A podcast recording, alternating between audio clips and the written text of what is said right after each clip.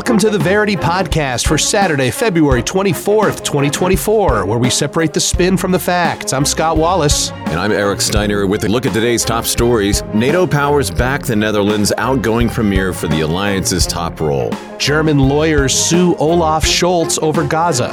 Honduras' ex-president faces a U S drug trafficking trial. Shamima Begum loses her citizenship appeal in a U K Islamic State group case. A magician takes responsibility for the New Hampshire Biden deepfake. A gold mine collapse in Venezuela kills over twenty. A deadly apartment block inferno strikes Valencia, Spain. Vice lays off hundreds of staff and will no longer web publish. Reddit files a long-awaited initial public offering. And a U S company makes an historic lunar landing. In our top story, top NATO powers endorse an outgoing Dutch premier as their leader. Here are the facts as agreed upon by Al Jazeera, Reuters, Politico, Radio Free Europe, France twenty-four, and European Conservative. Britain, France, Germany, and the U S on Thursday publicly expressed support for outgoing Dutch Prime Minister Mark Rutte to succeed NATO Secretary General Jens Stoltenberg, who is set to step down in October. This support, along with that of about sixteen other NATO allies, should put Rutte in a strong position for the role. However, thirty-one NATO members must endorse his nomination, and Rutte still faces reported resistance from Hungary, Turkey, and Eastern European countries. Also Thursday, there were reports that Romania notified the alliance its president Klaus Iohannis is interested in leading NATO. Bucharest declined to comment. Danish Prime Minister Mette Frederiksen, who had been rumored as a candidate to replace Stoltenberg, said Thursday she would refuse the job. The Secretary General of NATO role has traditionally been filled by a man from a Western European country, including three from the Netherlands. Well, on this program, we separate the spin from the facts. Eric laid out the facts for us, and our first narrative spin is a pro-establishment narrative from The Guardian. NATO will face many major challenges in the months ahead, including the continuing war in Ukraine and a possible return of Donald Trump to the U S presidency. And Rutte is the best person to lead the alliance. Carnegie Europe gives us an establishment critical narrative.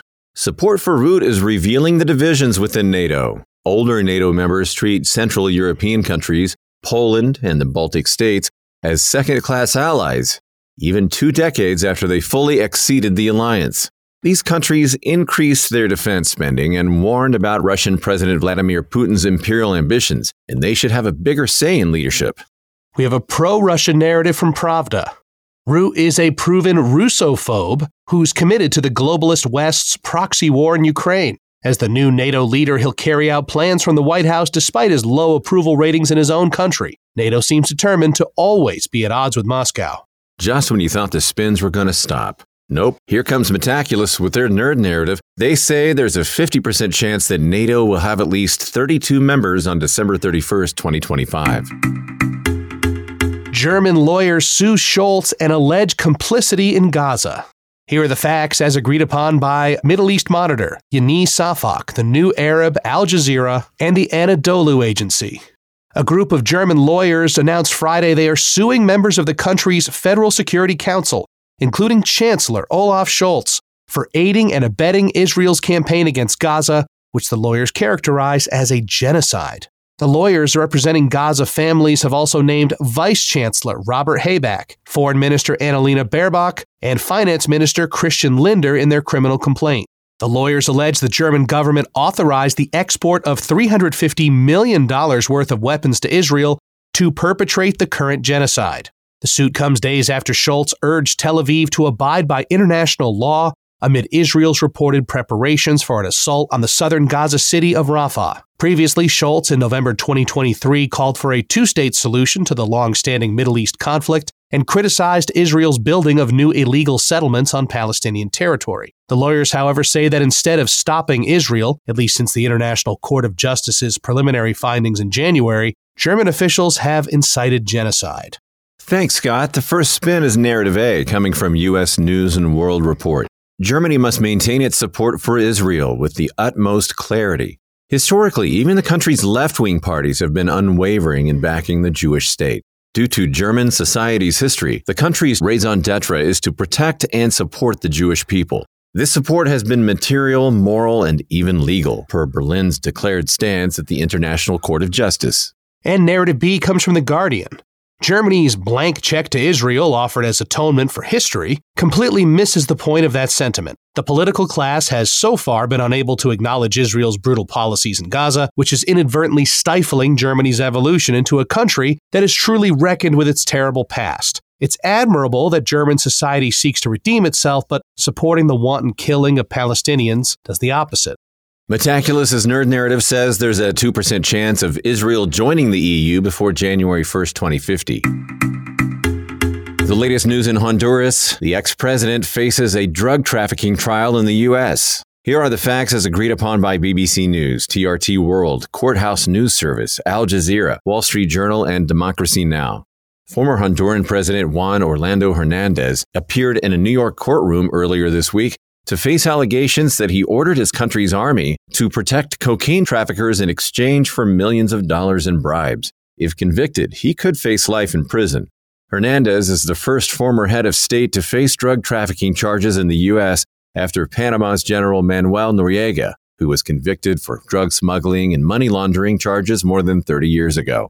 On Thursday, former Honduran Mayor Alexander Ardon testified under a cooperation deal that drug money, including one million dollars in cash from drug lord Joaquin El Chapo Guzman, funded Hernandez's presidential campaign in twenty thirteen. Previously, Hernandez's attorney had said that many of the expected witnesses, former drug traffickers allegedly shielded by the former president, aren't trustworthy, claiming they often lie and exaggerate in exchange for securing better deals.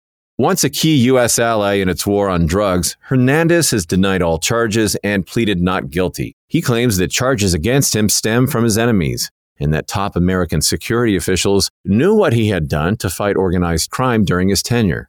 Former Honduran National Police Chief Juan Carlos Bonilla has already pleaded guilty to cocaine trafficking charges, while Hernandez's brother, Juan Antonio Hernandez, is currently serving a life sentence in the U S for smuggling cocaine.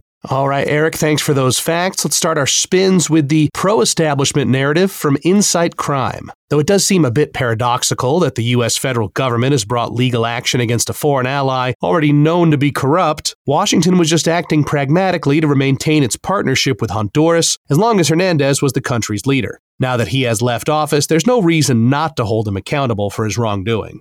The establishment critical narrative comes from The Nation. Due to its own economic interests in Honduras and his hawkish rhetoric about the war on drugs, the U S has for too long paid no heed to suspicions against Juan Orlando Hernandez that the U S Department of Justice raised during his entire presidency. Though he may be sentenced to life in prison, Hernandez is merely a piece of a corrupt system that America refuses to change. Shamima Begum loses her appeal over U K citizenship. Here are the facts as agreed upon by the U K judiciary, the U K National Archives, and Sajid Javid's ex-profile. Shamima Begum lost an appeal to overturn the U K government's decision to rescind the twenty-four-year-old's British citizenship in February twenty nineteen, concluding that the actions of former Home Secretary Sajid Javid were lawful. At the age of fifteen, Begum traveled to Syria alongside two other individuals, and according to a U K Supreme Court judgment, aligned herself with the Islamic State group, marrying a member of the organization. Begum and her husband surrendered to members of the Syrian Democratic Forces following the collapse of the terrorist organization's self-styled caliphate, and have since been situated in the Al-Hol camp in the northeast of the country.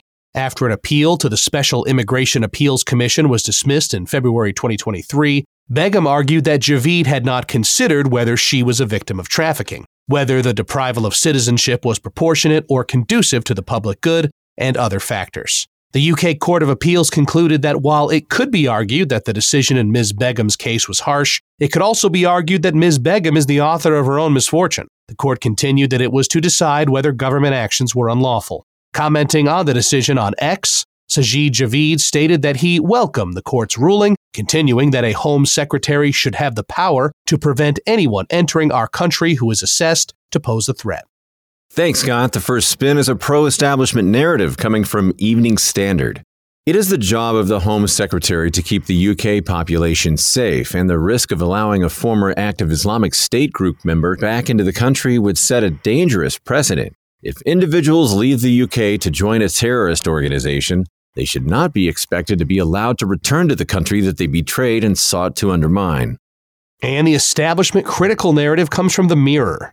If Begum was white and of ethnically British origin, the question of her citizenship would never have been raised. Begum was exploited and horrifically abused for years, and by the age of nineteen had found herself a widowed mother who had lost three children. The reality is that whether we like it or not, she is U K born and raised. Begum deserves to, like any member of British society, face the responsibilities of her crimes in the U K.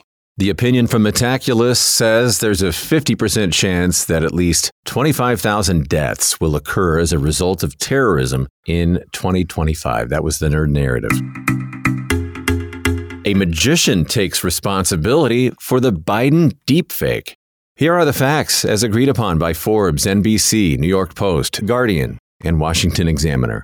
A New Orleans-based magician named Paul Carpenter has claimed that Democratic consultant Steve Kramer paid him to create the fake audio of President Joe Biden calling on New Hampshire voters not to vote in the state's January twenty-third, twenty twenty-four primary. Carpenter alleges Kramer, who recently worked for Biden's primary opponent Dean Phillips, paid him one hundred fifty dollars via Venmo to use A I to create the deepfake audio that was sent out as a robocall to voters ahead of the primary. Carpenter says he has Venmo receipts.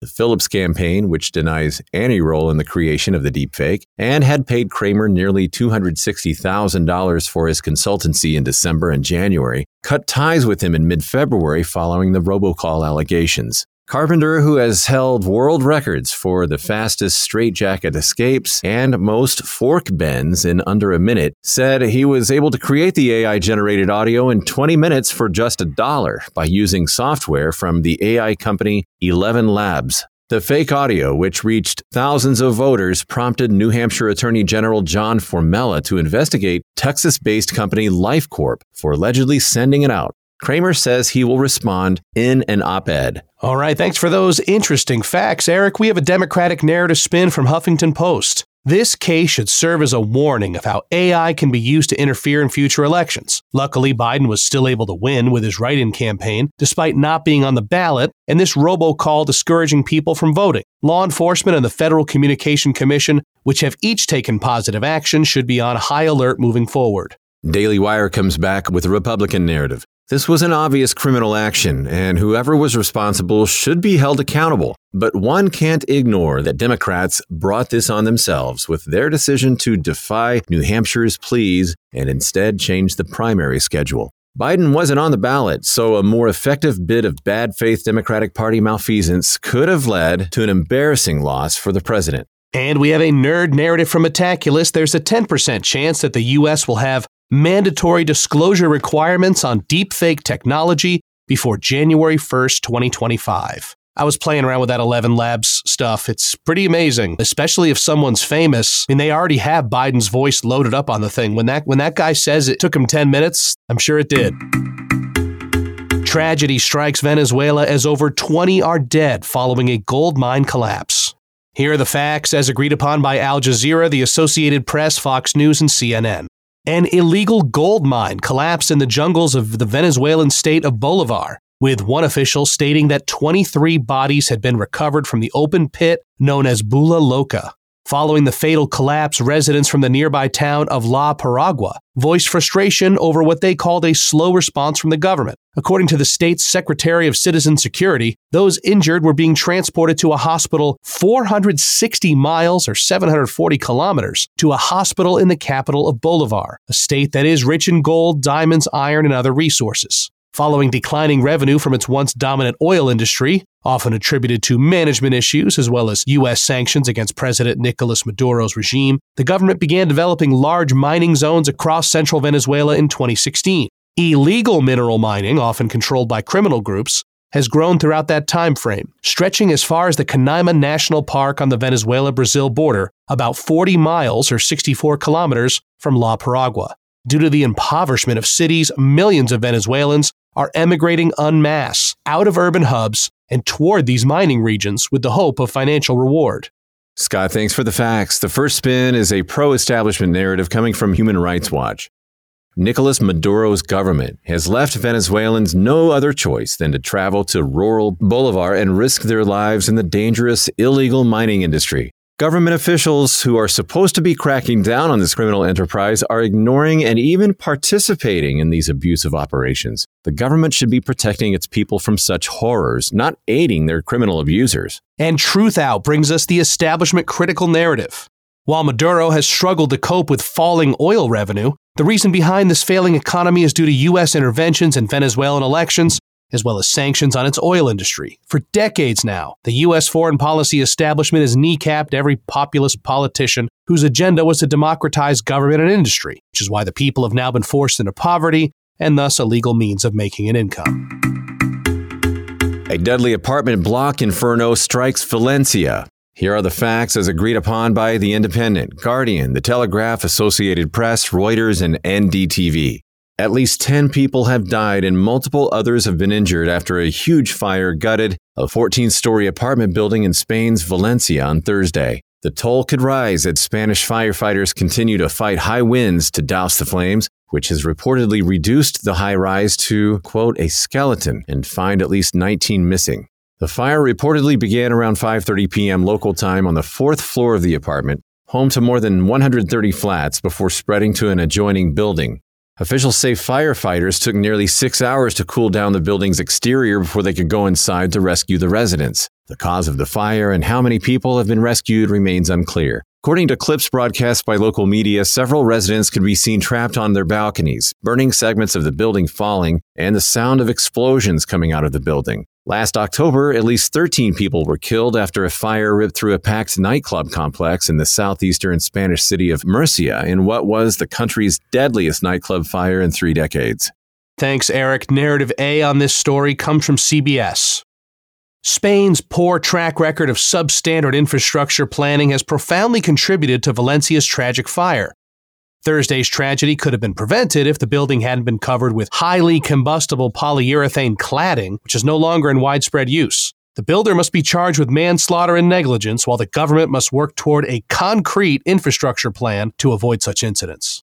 Narrative B comes from New York Post.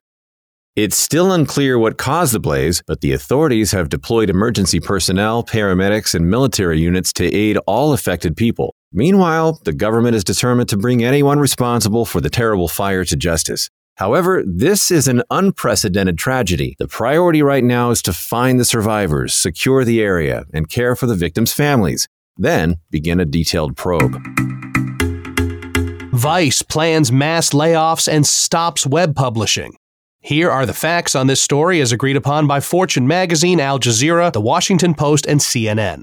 Vice Media C E O Bruce Dixon on Thursday, in a memo, informed employees of hundreds of layoffs and the end of publishing content on the company's flagship website, vice dot com, effectively ending its independent news operations. Dixon's memo said it's no longer cost-effective to distribute digital content, and Vice will look to partner with established media companies to distribute content in the future. Previously, Vice in May filed for bankruptcy and was then sold to New York-based Fortress Investment Group for three hundred fifty million dollars.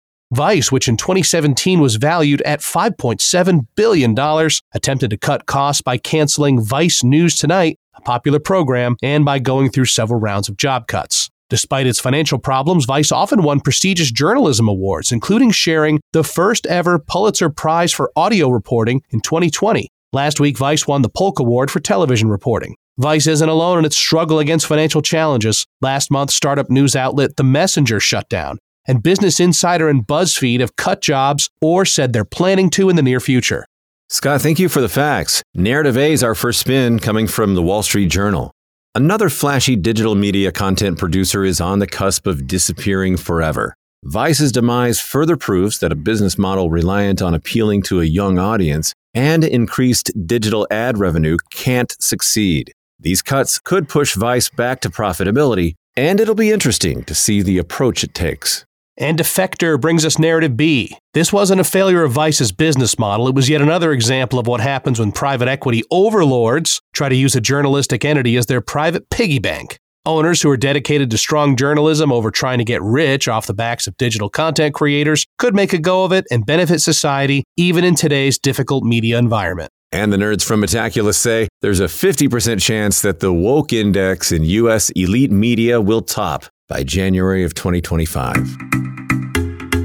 Reddit files an initial public offering. Here are the facts as agreed upon by Forbes, The Guardian, Variety, N P R Online News, Business Insider, and Business Wire.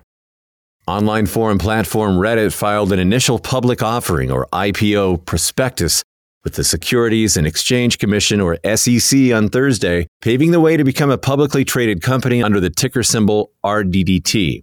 Expected to hit the market next month, Reddit has been looking to go public for years. Its listing will be the first major tech I P O of twenty twenty-four and the first social media I P O since Pinterest in twenty nineteen. According to the S one filing, Reddit's twenty twenty-three revenue was eight hundred four million dollars, up from twenty-one percent from the previous year, and it had a net loss of ninety point eight million dollars, down from one hundred fifty-eight point six million dollars in twenty twenty-two. The company had more than five hundred million visitors in the fourth quarter of twenty twenty-three and averaged seventy-three point one million daily active unique users. In a nod to its most loyal users, Reddit will allow certain longtime Redditors to purchase shares in the I P O, a right usually reserved for institutional investors. The largest shareholders of Reddit are Advanced Publications, P R C Tech Company, Tencent, and OpenAI C E O Sam Altman. Altman owns eight point seven percent of Reddit, and the I P O filing comes just one day after the platform signed a sixty million dollars per year deal with Google to license its content for A I training. It also shows that C E O Steve Huffman, who co-founded the platform in two thousand five, earned two hundred eighty-six million dollars in twenty twenty-three. The form doesn't list the number of common stock shares available, and a price range hasn't been established. The filing has yet to take effect, and major banks including Morgan Stanley, Goldman Sachs, J P Morgan, and Bank of America Securities are acting as leading book-running managers.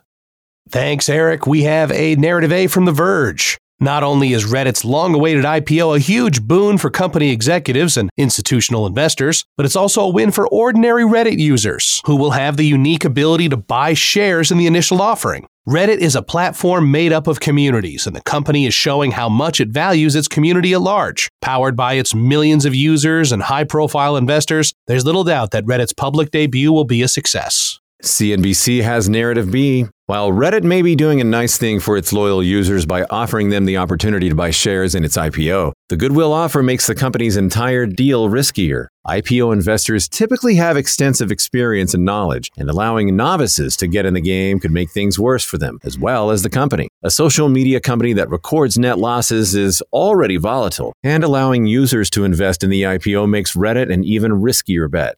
And appropriately, we have a nerd narrative from Metaculus on this story saying there's a fifty-six percent chance that an S and P five hundred tech boom will surpass the dot-com bubble for one quarter or more before twenty twenty-five.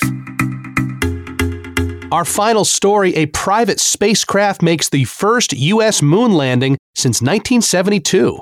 And here are the stellar facts as agreed upon by B B C News, Space dot com, New York Times, Al Jazeera, France twenty-four, and The Washington Post.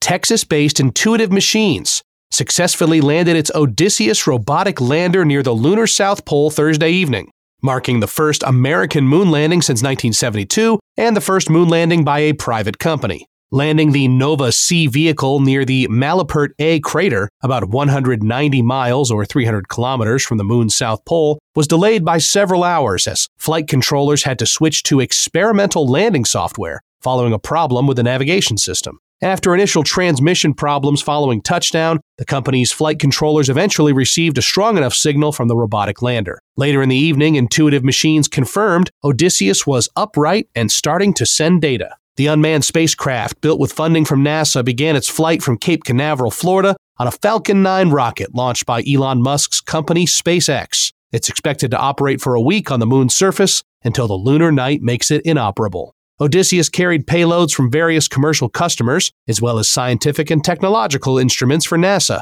whose cargo is set to explore weather interactions with the lunar surface, radio astronomy, and related lunar environment aspects for future missions. The mission is part of NASA's two point nine billion dollars Commercial Lunar Payload Services program, of which it paid Intuitive Machines one hundred eighteen million dollars. NASA hopes the successful mission will help it achieve its goal of putting astronauts back on the moon by twenty twenty-six. Thank you for those out-of-this-world facts, Scott. The first spin is Narrative A, coming from the Sydney Morning Herald. The U S is in a new space race against other countries, including China and India. But this one isn't about science. It's a gold rush to make up for plundering Earth's resources. The moon can provide valuable supplies of ice water and other resources. Rather than solving problems on Earth, the world's great powers have shifted their competition into space, which will cause instability at home on our pale blue dot. And the South China Morning Post brings us narrative B. This mission isn't a chapter in some space race. It's a sign of how two of the world's great powers can cooperate. Chinese scientists will be able to use the technical equipment on board to carry out various astronomical observations, while U S experts previously were able to use an ultraviolet telescope on China's Chang'e three lunar lander. Contrary to apocalyptic predictions, the moon will not be the next site of a worldwide conflict. You know, Scott, you would think a story like this would render a nerd narrative. Oh, hey, there is one, isn't there? There it is. The nerds from Metaculus say there's an eleven percent chance that China will land the next person on the moon.